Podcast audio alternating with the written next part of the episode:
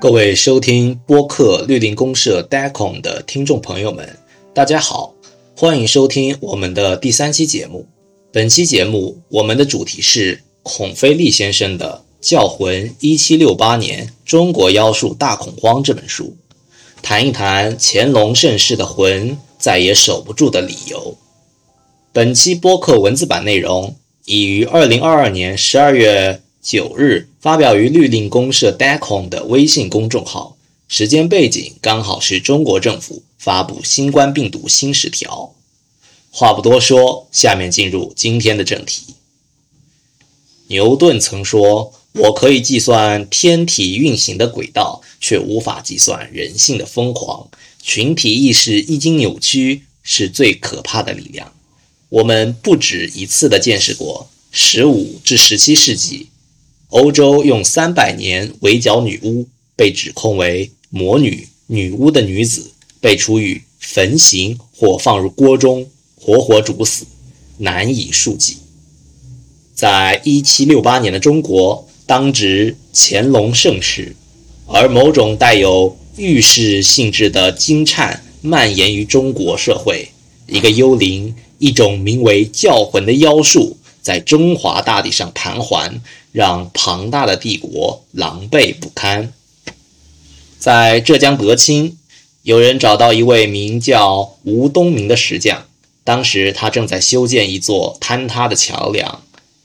来人请求他啊，把写有自己仇人名字的纸条啊打进桥桩。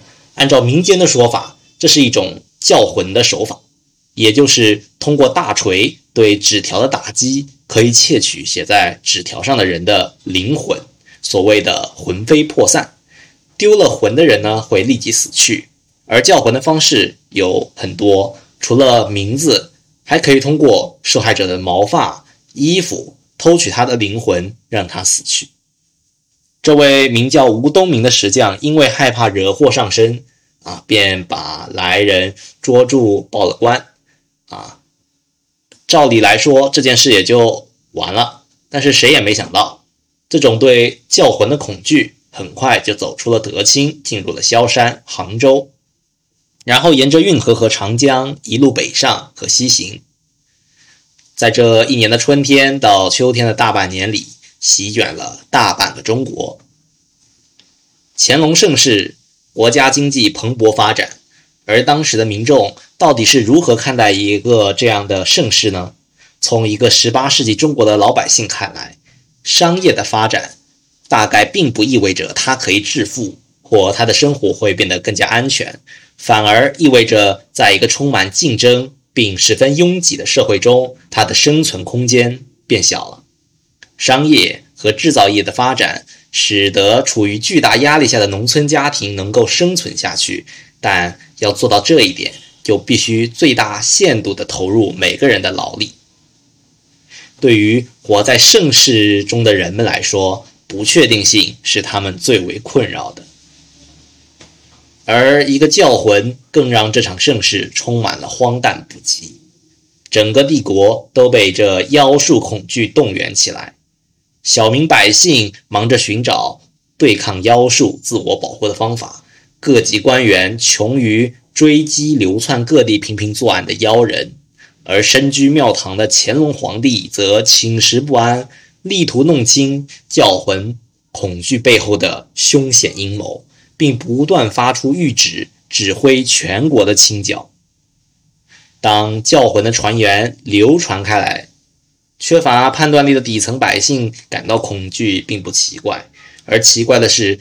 饱读诗书、有着正常判断力的地方官僚们，也被卷进这场全民性的歇斯底里中，卖力的在辖区捉拿妖人。其实原因只有一个：乾隆是这场清剿妖术运动的总指挥，谁也不敢得罪皇帝。而乾隆对百姓的灵魂被窃取，并不担心，也不感兴趣。这个家天下的最高代表，担心的是国家的魂魄被窃取。担心的是帝国的安危，很能说明的一个现实：地方上很多叫魂的方式是通过剪掉人的发辫来实现，而发辫是清王朝统治的象征，你动了发辫，就动了清王朝的合法性。这场闹剧的收尾是那位定于一尊的乾隆皇帝被刘统勋说服而停止清剿。这场运动，全国上下的清剿已经赌上了皇帝的尊严、朝廷的尊严与王朝的尊严，以致到案件结束，乾隆皇帝也没有下发罪己诏，而是以地方官员的知情不报、玩忽职守、不加重视重视来彰显象征性的处理结果，丝毫不提及自己的过错。从这个方面来看，乾隆盛世的魂。再也守不住，这个广袤的帝国并不牢靠，一个谣言便能让他图文狼狈不堪。